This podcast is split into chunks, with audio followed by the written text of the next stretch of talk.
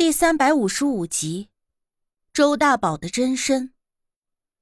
回了学校，大家都带着些许的兴奋，三五成群的围在一堆，叽叽喳喳的说个没完。这个假期去哪里旅游了？那个假期去哪里玩了？丁力的手在我眼前晃了晃。我说大小姐，回神了。哎呦！你这是被谁把环儿给勾跑了？整天都魂不守舍。我兴致缺缺的趴在了桌子上，时不时的看一眼手机。这些天来，这已经成了我的习惯动作。我瞅着大家伙放假在家这段时间，一个个都胖了一大圈怎么就你瘦了一大圈而且脸色还这么差？哪里不舒服啊？丁力担心的问。我没事，我闷闷的摇头。青山，你放假去哪玩了？前桌的女同学回过头来问我。在家。我懒得多废话，随口应道：“啊，你哪也没去吗？就在家待了一个假期？”那女生表现的很惊讶的样子。我哼哼了一声，也懒得解释。那你可真厉害呀！这么长时间也能在家待得住，他的语声中带了点讥讽的意思。我方才隐约的听着他跟其他的同学在讨论，说是假期他们一家人去了国外度假，在国外过的新年云云，倒是惹得那几个同学深深羡慕。在家怎么了？小声的去的那地方你都丁力，我也知道丁力是想要为我鸣不平。但是我不想把自己的私事声张，所以在他脱口而出之前，立马制止了。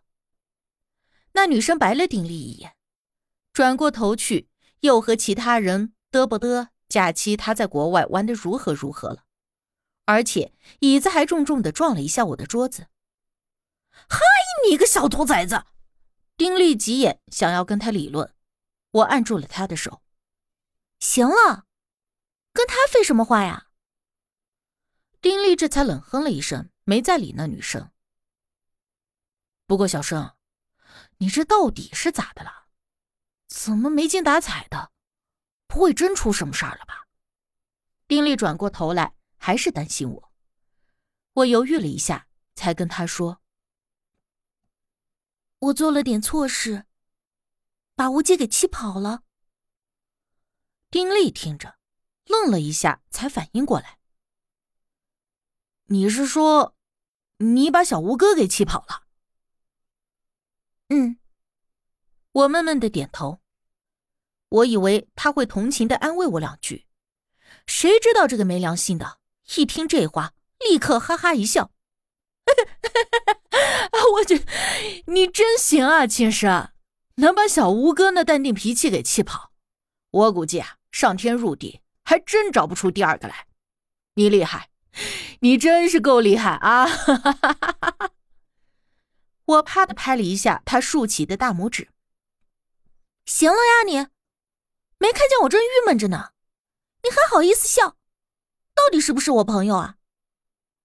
他见我真的生气了，这才赶紧收了笑，转而宽慰我：“哎呀，好了好了，你也别着急上火的。那小吴哥又不是小孩子，他那么明事理的人。”等他气消了，那就回来了。而且他那身手，你还怕他有啥事儿啊？我郁闷的长叹了一声。大姑和丁力说的话都是一个路子，而这道理我也心里明白。可事实就是，无忌确实是真的被我给气跑了，而且这都小半个月了。刚开学，课程也不是很紧张，大家的玩心都还没有收。所以班主任抽了半天的时间，下午开班会做游戏。我原本就没有什么心情，更别说做游戏了。于是就请假回了宿舍，想要躲个清静。丁力也想跟着我请假来陪我，但是班主任却不肯放他走。原本也是，我这成绩啊，在班里那是可有可无。可丁力那个学霸，自然是要留下来当个模范生。跟着班主任带动气氛。下午下了课，我独自一人背着包就出了大门，可站在校门口，又犹豫着，不知道该去哪里。回家没得让爸妈担心，学校又不想待，拿着电话犹豫了半晌，我拨了一个号码出去。有空吗？下午出来陪我聊聊呗。我闷闷的道，对方也没问我什么事儿，只是应了一声，问了地点。就答应了。我在学校外的西餐店喝着东西，等了半个多小时。那人背着个小书包，晃晃悠悠的进了门。小声，我在这里。我起身冲他招了招手。他大步走过来，把书包一放。哎，你这一个电话，我可是翘课来的，晚上回去说不定还得挨一顿揍呢。怎么样，我讲义气吧？他这话一出，引得周围其他人频频侧目，而且用的是那种看待不良少年、拐带儿童的目光打量着我。你可别嚷嚷了，不知道的还以为我要拐卖你呢。我瞪了周大宝一眼。那我这么随叫随到，你是不是得请我吃点好吃的？周大宝话说着，眼瞅着那餐单。我把餐单往他面前一推，好吧，我请，随便点，别浪费就行。周大宝露出了狡黠一笑，招来服务员，瞅着餐单上什么贵就点什么，最后给人家服务员都整懵了，问我们是不是还有其他朋友没有到？如果只有两个人，那就点的太多了。周大宝露出了他的那排小牙。没事儿，阿姨，我可能吃了，你就给我上吧。人家服务员知道谁买单，看了看我，见我点了头，这才去准备餐食。说吧，找我出来啥事儿？周大宝这会儿才一本正经的看着我，问我正事儿。对于无忌，你了解多少？我直截了当的问。无忌。啥意思啊？周大宝装懵懂。我知道他的事了，他自己亲口告诉我的。我想问你，知道多少？好，你知道了。嗯，他不是普通人，他不会老。我试探的说出了一个。